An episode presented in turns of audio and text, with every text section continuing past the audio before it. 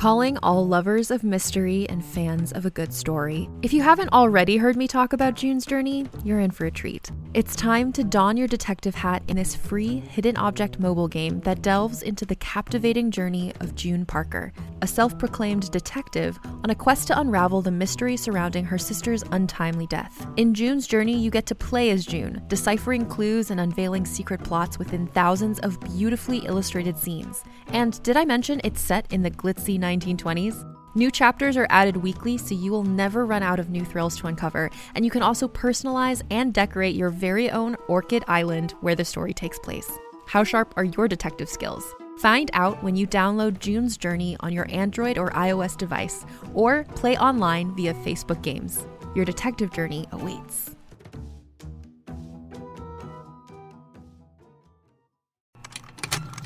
Contained herein are the heresies of Radolf Burntwine, erstwhile monk turned traveling medical investigator.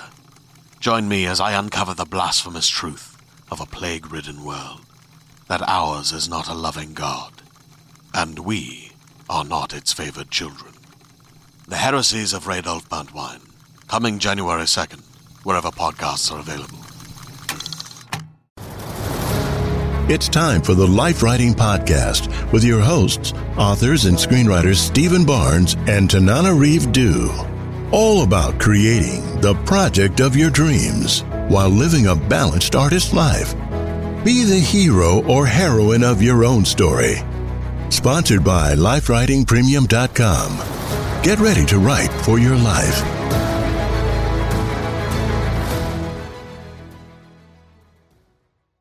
Welcome to the Life Writing Podcast, where married authors and screenwriters Stephen Barnes and Tananarive Due talk about writing during stressful times, breaking into Hollywood, and balancing life. Every week, we'll share more tips on how to build a better life while you create your dream projects. Even if it's only at the rate of one sentence a day. Life writing is the application of the tools of writing to life and the tools of life to your writing. Hey, here we are. Hey, everybody. Welcome. Welcome, welcome, welcome. You see how excited they are that you're back? How much everybody missed you last week? Oh, I missed them too. I really did. Yeah, but you had a good reason. You had just come back from Norwescon. Mm-hmm. And I think uh, we just let you sleep in was what happened there. Yeah, I think that's what it is. It takes yeah. me about one day to recover for every day that I was on the road before I start really feeling myself again. And it's it's really really critical for people who are no longer in their 20s to realize that how your, your health is not just based on how hard you can push yourself in a workout, but how thoroughly you can recover. And understanding to, the feeling of having recovered completely is critical. I see people all the time doing this. Well, I'm just walking around sore. Well, that's okay if you have a specific goal, but if your goal is a lifestyle that is energetic, where you can take that energy and focus on other things, there's a limit to how much pain you want to feel just walking around in your life. So I'm in planning to go to Manila in February of 24. There are questions about what level of fitness I want in terms of, of strength, endurance, speed. You know, some of the things are, are fitness. Some of those are attributes. Some of them are skills. Some of them are psychological, emotional. Some of them are physical. But understanding that and then being sure that those things that I want will also help me with my career. In other words, yes. more strength and more this and more that and more energy help me in my career? You bet it will. And also, will it help me as, you know, in my family? Well, you know, partially it's, you know, it's, it's our connection to Reeve, our animal connection and partially it's being a role model for my son and daughter you know and then being able to teach people having the energy to be able to teach so that's spreading outwards to the community so when every goal works in multiple arenas it's much easier to sustain your discipline Yay! Well, it's so sexy when you say my name. By the way, I just, you know, basically I stopped listening after that. No, I didn't. it's just so sexy when you say my name. But we ought to, you know, that's such a sexy episode. name. Oh, thank you. Tananarive. I mean, that's quite a name. I mean, Tanana. He did it again. Isn't, isn't that a really mm. elegant, okay, beautiful, exotic, mysterious name? Yeah, well, let's try to you know try to keep it professional. Let's talk about what's going on. Yeah, so much going on.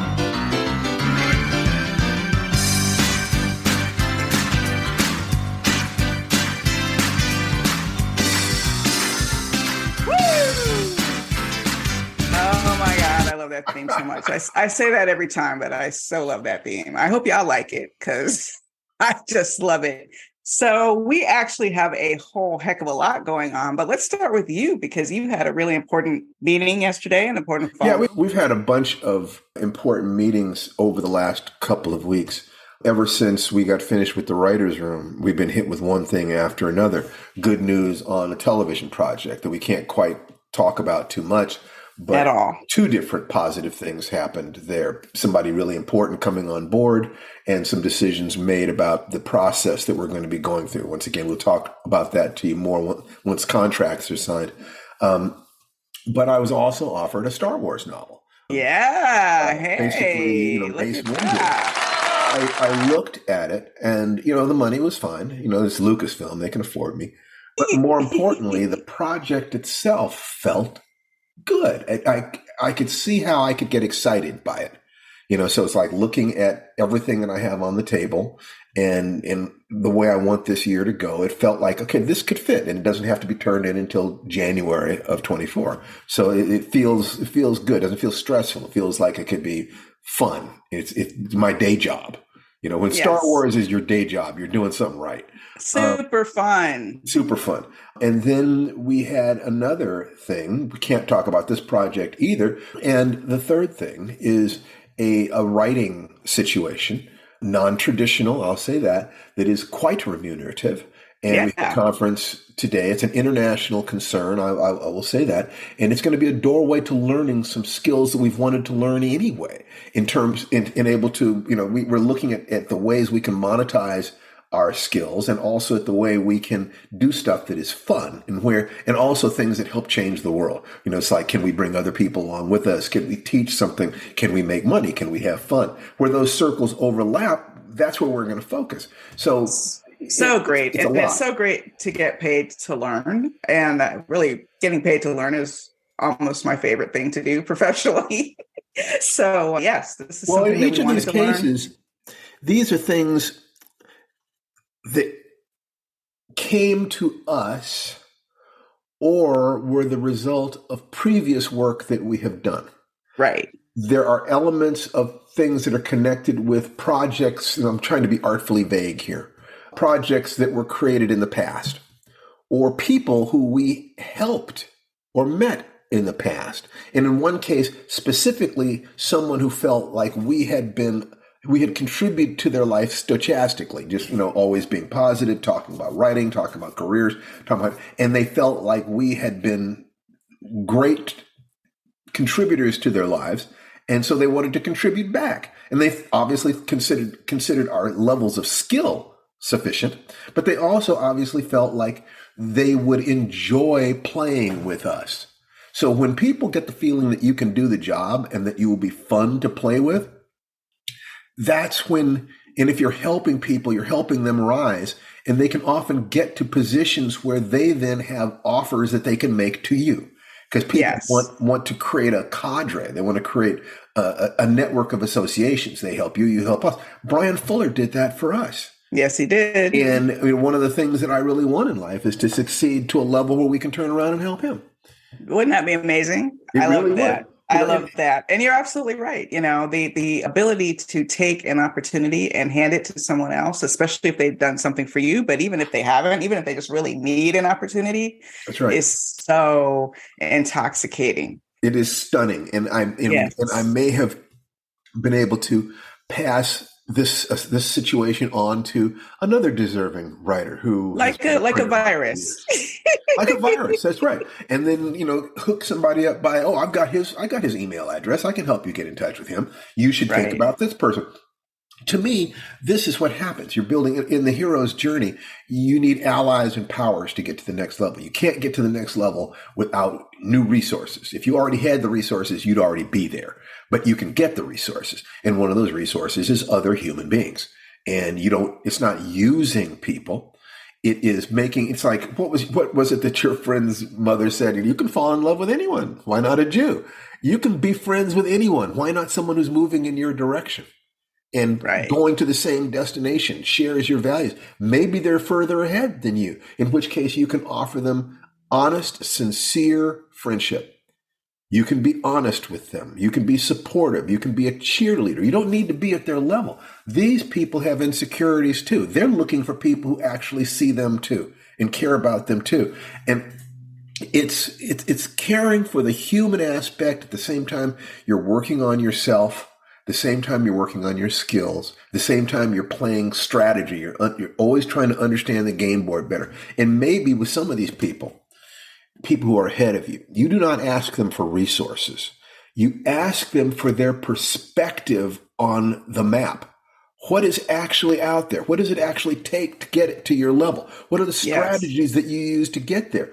Almost any of these people will tell you that. Some of these people take you to dinner to tell you about how they got where they are if you don't ask for money and you don't ask for them to directly help you in something, what you find is that they look at you and they think this person is like me. Reminds me of myself. That's right. Reminds that me of myself. And then they age. will help you. they will well, actually give you opportunities. If you don't ask for anything other than their wisdom and you give them no reason to doubt you, you're honest with them and you're giving them love and support and you do it stochastically. You never know where it's going to come back. No, you absolutely do not. So it's it's just amazing. You know, time passes. You might as well use it. and even if you feel like you don't know anyone who who can help you move forward, the, the good news is that everybody knows somebody. I mean, I, I met someone last night that I, I went to college with. You know, I wasn't trying to make connections for show business back in college, but people grow into positions and can offer you opportunities. You just never know. So and the good to practices. Be quite frank, to be quite mm-hmm. frank, Tananarive, anybody listening to this podcast can get in touch with us. You can get on our True. mailing lists. You know, at StephenBarnesList.com. What's your list, sweetheart? TananariveList.com. TananariveList.com. And you can come to our weekly Zoom meetings where you can talk and you can network and you can work your way into that circle because we have people, other people who are extremely successful who come on the podcast, who sometimes come to some of our Zoom meetings that we do. We've done salons, you know, we do, we do, we do different things. So we can actually be a little bit part of your, of your brainstorming. We that can be allies to you. That's true. Once you join the list, tananarivelist.com and stephenbarneslist.com, you will get the weekly links for the That's Zoom right. that are and live you, and in if person. If you join one of you know our flagship programs, the firedancetai.chi.com, which is the daily ritual, which if you're willing to spend five minutes a day and willing to write one sentence a day, we can put you on the path to being a published writer you know, I can I can get you. We can't necessarily make you a full time writer. Certainly, you know, award winning stuff like this. That's up to you, and that that has to do with other things. But published, I frankly, I think almost anybody can get published if they focus right. Speaking of being published, yes. I have oh, you got a secret. Yeah, I've got some big news. My first solo book and my first short story collection in, I think, seven or eight years. The Wishing Pool and Other Stories was just published by Akashic Books. It is it's available everywhere. Thank you. It, it's audio, it's Kindle, it's all the all the things. I've started doing in-person book events which is something that i have been a little nervous about doing post covid but people are starting to come out of their turtle shells a little bit. So my first book signing was at Vroman's in Pasadena, and that was pretty well attended, I, that which I'm right. very happy about. And I had another one at Book Soup in West Hollywood yesterday, which wasn't as well attended, but it was so rich. The people who came, it was like a college friend I haven't seen, you know, since I graduated. In 30 years. Well, I, not quite that long, honey, but I didn't know, I didn't know that he was even living locally. A, a showrunner that we've worked with in the past on the Horror Noire anthology series, and that I would love to work with again again, and someone who drove all the way from Sacramento to come to the signing.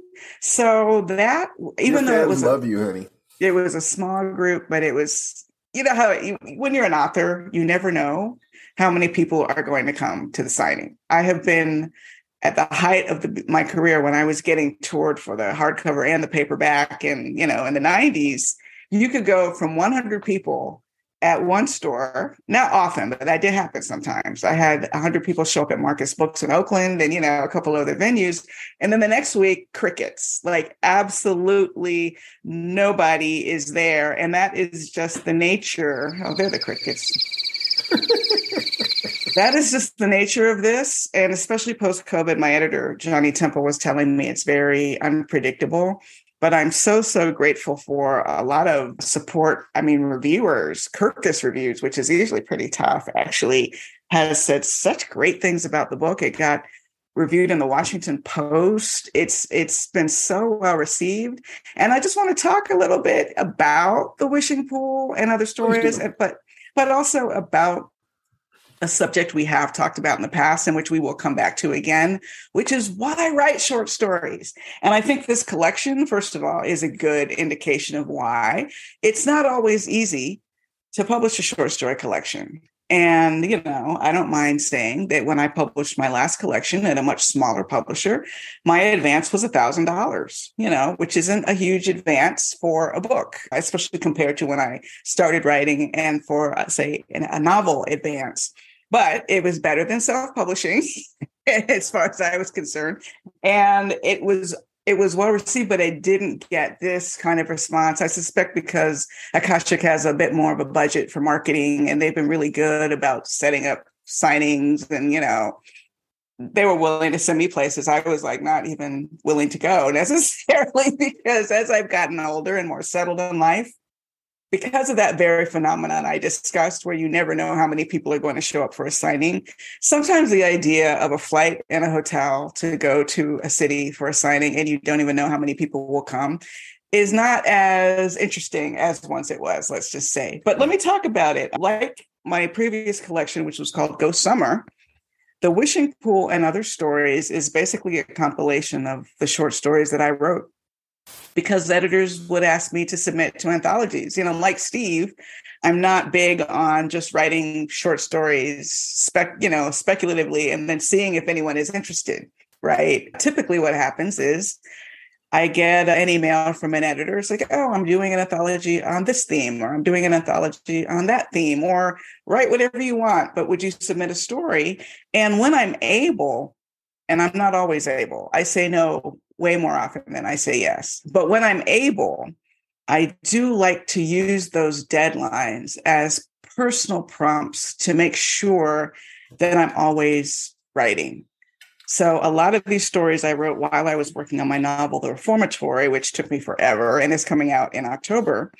But a lot of them are really more recent. There are a couple new ones in here. Rumpus Room, which I really wanted to name the collection after, is is a new novelette. It's a longer story, and I think it's one of the scariest things I've written. And a story you helped me with, honey, called The Biographer, which was wish fulfillment from my younger writer self. And I'm going to talk about that a little bit because there are a couple stories that are wish fulfillment for me. This was something that I started as a very young learning writer, maybe right out of college. I had an idea, oh, I want to write a story called The Biographer. Like we've told you, premise comes first, right? Premise about a society in which people of note are automatically assigned biographers who come and shadow you. And that was as much as I had. And that was as much as I've had for 20 plus years. I just, I never had, I didn't have a character. I didn't have a real story. Like what, and, and finally, when I was working on this and kind of under the gun, the deadline, I said, wait, let me see if I can actually help my younger self get that story over the line. And I think part of the difference is that as a 20 something year old writer, I wasn't reflecting enough on what it means to have lived a longer and fuller life and to have someone come and want to write about you. I mean, I was starting my life in many ways, right? So I think it was conceptually a, a little bit of a bridge too far for me. And now, as someone with a few years under my belt and who has had losses of, of peers, you know, I've lost L.A. Banks, the, the horror writer who did the Vampire Hunter series. I've lost Elin Harris. We've lost Eric Jerome Dickey. You know, I mean, it, it's surreal to me to to name those writers as people who were gone. Octavia Butler, obviously. It's surreal that they're all gone. So now I've had a little bit more time to reflect on what it means to have lived a life in the arts and how people come to regard you. And I have to admit that the character in the biographer is sort of like an Octavia figure. And I'm not going to say any more about it, but you just look at the way the world has responded to Octavia. They have not yet, yet built statues for her, but it almost feels like it's coming. Like it's just a matter of time before a city I'm going to guess Pasadena. Pasadena is going to be number one. They've already named a school after her, a middle school. So I think Pasadena will be the first place to erect literally a statue Jeez. in honor of it. it but it's not far school after my friend. That's that's mind blowing. It is. It is, and it, and it speaks to not just the accomplishments. I mean, honestly, it speaks really less about the accomplishments of the artist and more about the impact the artist has had on people, right? We project whatever they gave us onto them, whatever they opened up in us, whatever they seem to prophecy. So we want to kind of make them into gods and goddesses or whatever. And and so I finally had enough pieces. The biographer is the last story in the collection Hey there, it's Rachel Ballinger, and I am thrilled to invite you to Rachel Uncensored, my podcast where I get real with my friends and celebrity guests, where we talk about all sorts of topics. From personal stories to hot button issues, we cover it all. New episodes drop every Wednesday, so make sure you tune in on Apple Podcasts, Spotify, or wherever you listen to podcasts. Trust me, you won't want to miss out on the fun and candid conversations we have here on Rachel Uncensored. And Steve, we talked about this a little bit last night because you mm. were there at the the signing of Book Soup, and uh, the story I read from was called "Last Stop on Route 9. And that was based on an incident that we shared together. Do you want to tell people kind of like what happened in real life? And then I can tell people what happened in sure. the story. I mean, what happened in real life is that we were traveling to the interment, I believe, to from the from the funeral, your mother's funeral, to the the cemetery, and we were confused about our path, and we're driving in rural rural path in northern Florida. Yeah, um, it's very rural. And we decided, I decided to stop for instruction, for to see if we could get some directions. And we turned off into what looked like a little compound, several houses living together on the same built together on the same lot, perhaps a multi-family dwelling. And we pulled. You were like, "Yay, people!" yeah, yay, people! And as we pulled in, we saw this flagpole with this huge Confederate flag on it. Oh and oh we just God. kind of looked at each other and said, "Oh hell no!" we backed the hell out of there as soon as we could go. I, I mean, mean, we've that, seen that movie. We, I don't, I don't want to star in that movie. We have seen that movie more than once. We were like, out of there.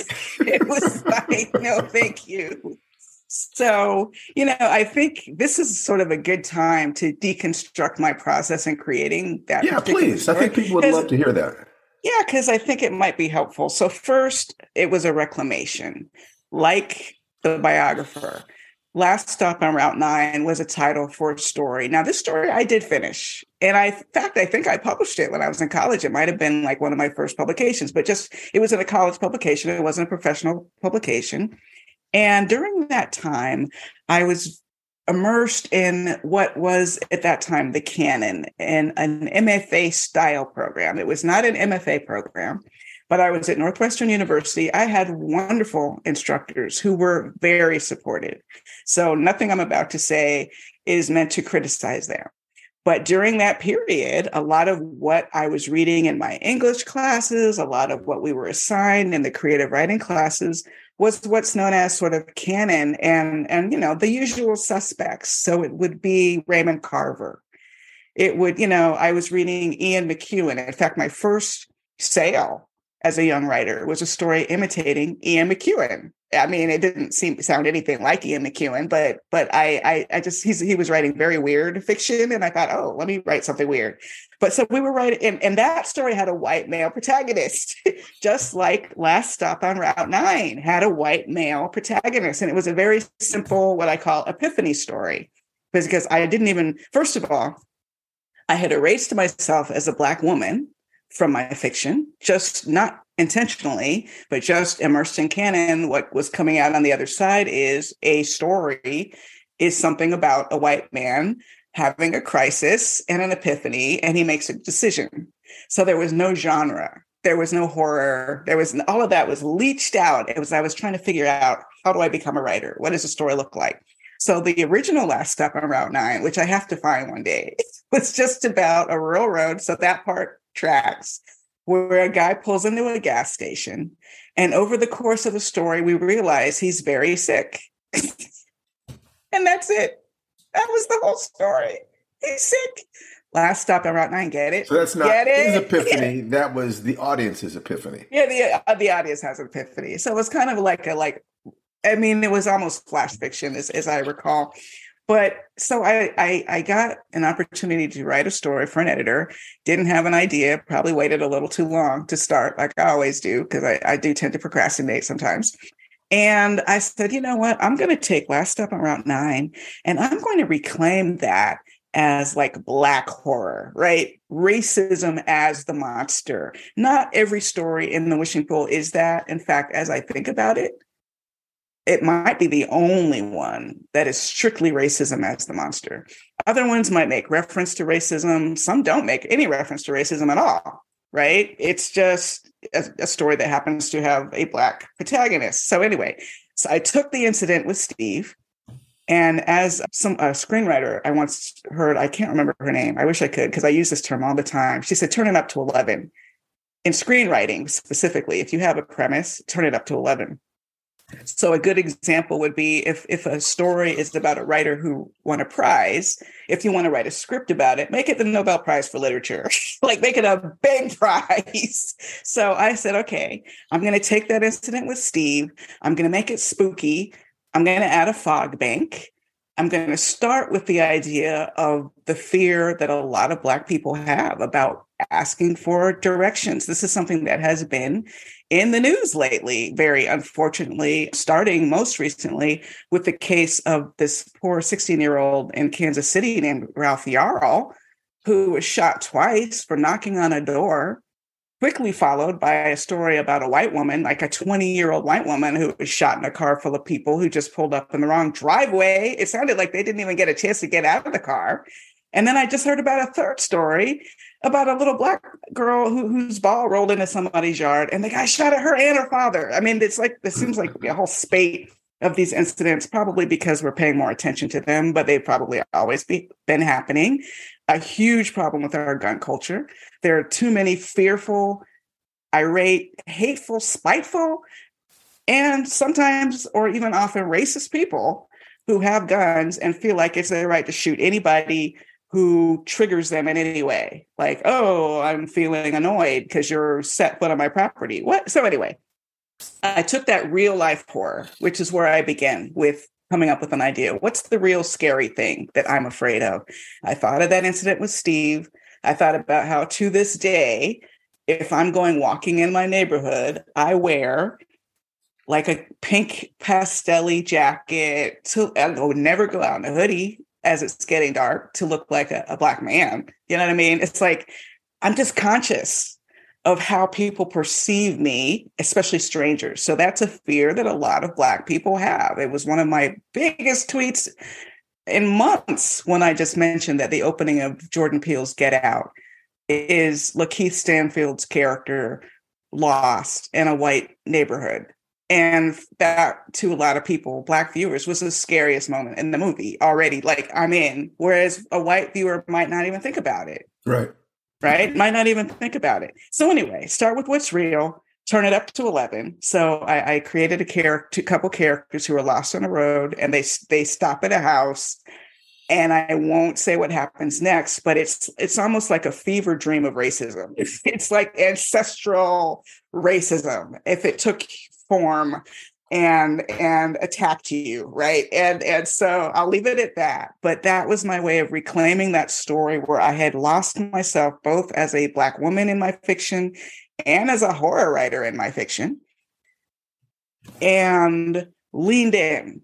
Like, what does it feel like to be that isolated?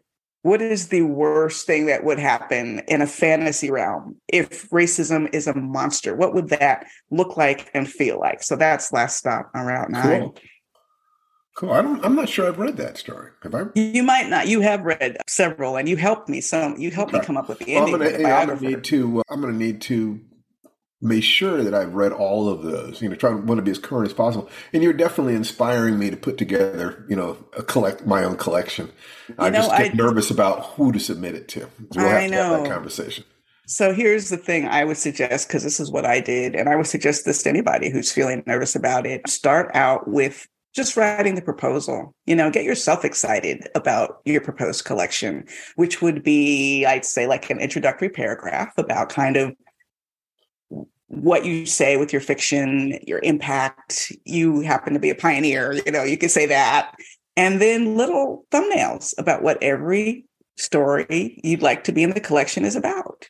And you will find, darling, that as you do that, because this happened to me, this is exactly what I did. I, I, finally realized, oh, I have enough short stories. Maybe I could try to sell a second collection. And well, I was nervous. How too. did you decide where to send it? Where well, in, the, in this particular case, I had submitted a couple of short stories to other anthologies by this publisher. So I had been through a couple of uh, editing processes and come to the attention of the publisher, I think that way. Mm-hmm. And for whatever reason, I did not think of this publisher when I published my first short story collection. I think, I don't know why. So I why, how did you find out. your first collection? Your first that that was through a wonderful editor named Paula Guran, who was one of the first people who championed me when I entered the field in the 90s. I, she wrote something. She said, "Remember the name, learn how to spell it." I, you know, she was like one of my first white horror fan cheerleaders because a lot of my marketing was to black bookstores and black readers. I didn't I was not as well known on the horror side. So she at the time worked for Prime Books. She does not anymore. And she she and I don't know if I approached I think I approached her and she was very excited but they were a small press and it was a small advance and and i did start there. So maybe there's also something of that part of the process yeah starting. you know just it's going to be a matter of finding the right place or the right introduction but that's you know that all sounds that all sounds good and i do think but that i should do that. you have written so many cool short stories and in my first collection i included a collaboration with you. So you you what should was use it danger word? Danger word. So okay, you should so use fugue state. use that too. You should use fugue state. I did not use fugue state. Mm-hmm and you have maybe a couple of other collaborations, but you also have some really, really great standalone fiction. Going back, the first short story I ever read by you was in Dark Matter, Sheree Renée Thomas's right. anthology, The Woman in the Wall. That's a great short story. You should republish that now. Hmm. I wonder, you know? yeah, maybe let me go through the editors who I have worked with and see if they have a suggestion about a publishing company that might, uh, might do that. I, I, I, will, I will, I will do that. I think it, I think it's that time. That's I understand the concept of a friendly room. You know, it, it it it doesn't. It is not fun to be rejected, and every writer at every level gets rejected. I mean, in Hollywood, we're rejected constantly. That's like that's like how you know you're still breathing in Hollywood if someone just passed on something. Right. Well, at least you're in the game, right? Like right. my English teacher, Mrs. Well, I mean, i uh, have, you know, I, God, you know, it, it, I probably want one story. I might have one story with each of several people I've collaborated with, you know, as, as part of it. One with Larry, one with you, one with Charles Johnson, you know, mm-hmm, um, mm-hmm. you know, like, and do it, do it like that. And all the others just be my solo stuff. Yes, you know, I think that would be great, and yeah. and most publishers will want you to write a couple new ones too, which is the fun yeah, part. Well, I've really. got some stuff that hasn't been published, so right you know, perfect. So I yeah, think, you know, I would love I think what I'm going to do is I'm going to post a thing. I'm going to post a note on Facebook. Yes. Say I'm looking for a publisher for a short story collection. Yes, this is see, yeah, and, that's and, what I'm talking see, about. And see who see who who has something to say. That works for me. That works for me. This is fun. See everybody, even after all these years, we're still inspiring each other. Like like I'll give an example of inspiration the other way. You know, part of this project Steve is alluding to means coming up with several short ideas, almost flash fiction which is you know coming up with a lot of ideas has never been my strong suit. It's like I, I tend to like get an idea and really sit with it and massage it and, and get feel really precious about it. And after all the years of working with this man as a collaborator because steve's method when we had to do like a new pitch or something would be to come up with a hundred ideas and then pick the best 10 it's like oh my god this man is a machine.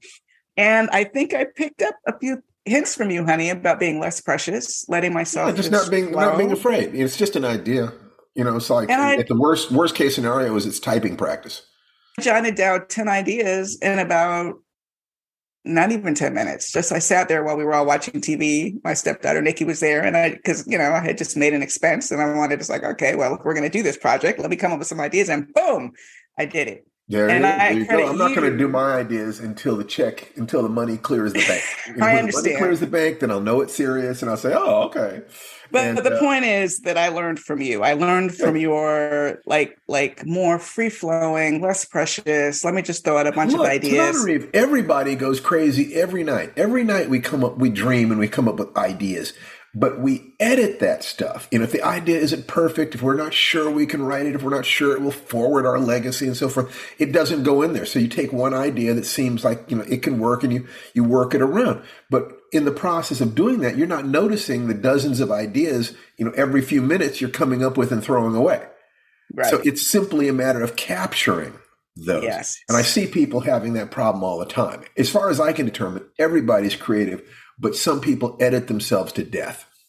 Yes, and I think I've been guilty of that. I think I, I have tended to be too precious, and so so yeah. You've published I, I a lot, honey. You've published a lot. You know, so it, it, it's it. Just think that you could be, you could have that pore more open, but mm-hmm. ne- it's never been closed. You know, I've seen you more stop yourself because there was emotional pain connected to a, a project. Right. Like I've seen you do that a lot.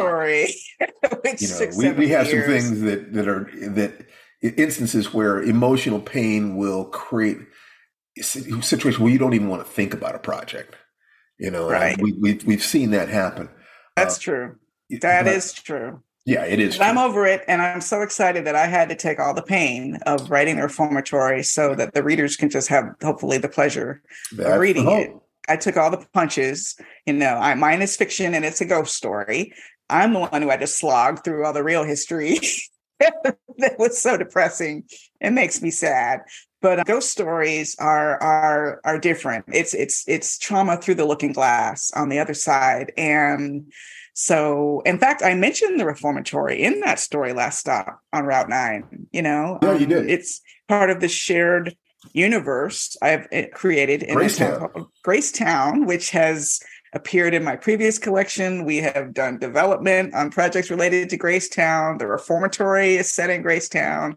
So a reviewer called it my Castle Rock or Derry, which I will take as a high compliment. But I have to admit that when I first came up with the Gracetown conflict concept, I was thinking back to Northwestern and William Faulkner's Yoknapatawpha County which was his fictitious county. So, and the difference is in my magical things happen. And some of those magical things are not fun. In fact, if I'm really honest, none of the magical things have been fun in the stories I write. I'm sure there are times that people are using the magic for good things they're they're they're chilling with it, but but those are just not the stories that appeal to me. Maybe one day I'll write a good magic story out of Gracetown. That might be fun. Why not? Yeah. Mm-hmm. So, so Steve is absolutely right, though. One of the things that I've noticed now that we're starting to do more events outside of the house, now that I've started teaching again the new quarter at UCLA, I'm being very, very careful with my energy.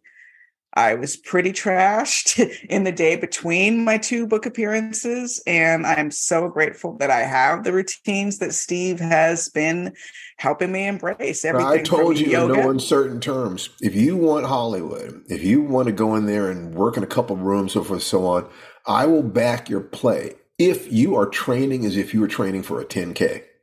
Right. You have to be training as if this is serious. You're gonna you're gonna prepare your body, you're gonna prepare your mind. You're going to be doing qigong exercises and tai chi as well as doing you know kettlebells and yoga.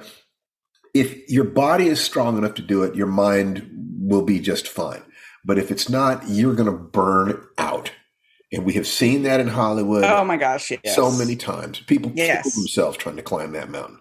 So no, no, absolutely. But I, I want you to have your dream. I want you to have the things that you really want to complete yourself in life. But in my estimation, what it's going to take for that is blazing, blistering energy. You want the energy of somebody, you know, it, don't say how much younger just say yes. the the age of the person yeah let's say 30 year old 30 year old right the energy of a 30 year old that works for me that works for me and and i'm really really grateful. I mean i've been doing yoga for a while now. I'm starting to do it more often. I used to just do it once a week. I'm inching toward more like one and a half maybe two times a week inching toward that. But the, the tai chi practice is completely new and i'm still a beginner. It was kind of cute. My son was was imi- imitating my my bad Tai Chi. But watching him sort of comically exaggerate what he saw was so interesting because he's adapted to it so well and his movement is so graceful and so beautiful. Yes, it is. So even though it's kind of like mm, I'm gritting my teeth that he's making fun of me, on the one hand, I'm like, okay, he's exaggerating, but I see the point. I'm too stiff when I'm doing that but also just watching him bloom and just be magnificent while he does it has been a great treat. Well, there are two things you have to be able to focus and you have to be able to flow. Yes. And whereas there are the the fire dance routine can work when you're walking or rebounding or doing any number of other things. I chose Tai Chi because you can do it. I've done it in a in a in a airplane bathroom, you know, but you can oh. do it in oh. a small space and you can do it with small movements or you can do it with large movements. And there is this combination of complexity and flow that is nice, where there are all these things you have to remember, but ideally you get longer, and longer periods where you're just flowing through it. And that's exactly like writing a story.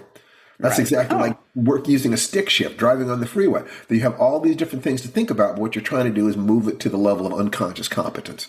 So it becomes a physical metaphor for a complex psychological and emotional state that can lead to serious excellence. So that's the, the fire dance program, you know, is the core of our teaching. My, our attitude is writers need to take care of their bodies, athletes need to take care of their minds, both need to take care of their hearts. So it's, you know, the mind and the body meet at the heart in that in that sense. So we're into that whole body success thing. We want your relationships, we want your careers and your finances, and we want your physical health. I you know I absolutely insist on that with my wife because I don't want her burning herself out. With my son because I want him to have access to everything he is in a highly competitive world, and for myself because I'm asking myself to function as if I was frankly a lot younger than I actually am. You know, it's that right. idea of how, what do I need to function like a 30 year old instead and, of a 40 year old like you are. Exactly. That's right. That's exactly right. exactly you, right. You robbed the cradle, honey. Uh, Wait a minute now. You robbed the cradle. oh, okay. Somebody robbed something. yeah. So, you know, the that program and our ability to start with that that knot of awareness, tying together the body, the mind, and the emotions and then we meet on Saturdays and discuss what comes out of that. You know, if you've got that knot on top of that, you add that one sentence a day if you want to be a writer. You know, and yes. then you, you build towards, you know, what do you need to do every day to get your career going? And we can do that, but you, you the energy and the commitment and the discipline are already being worked on every single day. And you know, if you'll go to firedancetaichi.com and join the program and then Fire Dance is F I R E D A N C E, just like it sounds. Fire Dance right. Tai Chi. Tai Chi T A I C H I. And then you come to our meetings on Saturday and ask anything you want about how to move your life, your career forward, and we will workshop it right there. And then we yes. have the social media group on Facebook, and you know you can ask questions on the on the platform for delivery, Kajabi, and you know you can pe- email us or personal message us. We're, this is the way we can contact our community. We're about to get very very busy this year.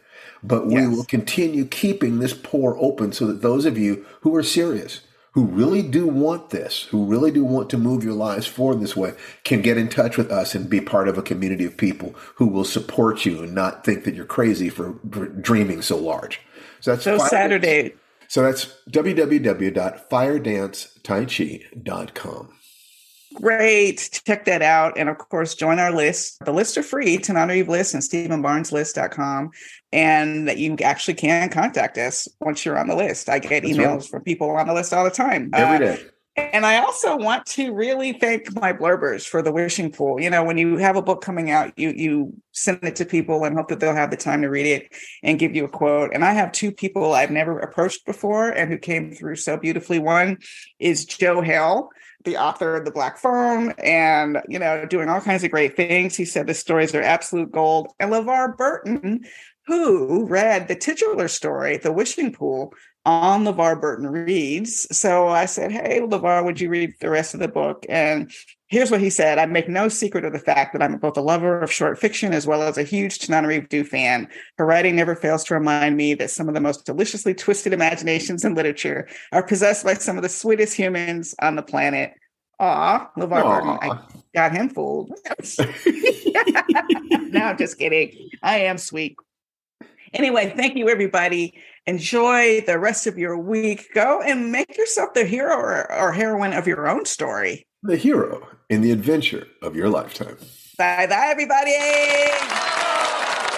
Woo! Bye.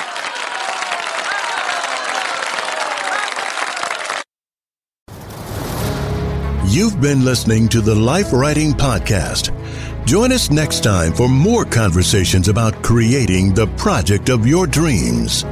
For more information, go to lifewritingpremium.com and get ready to write for your life.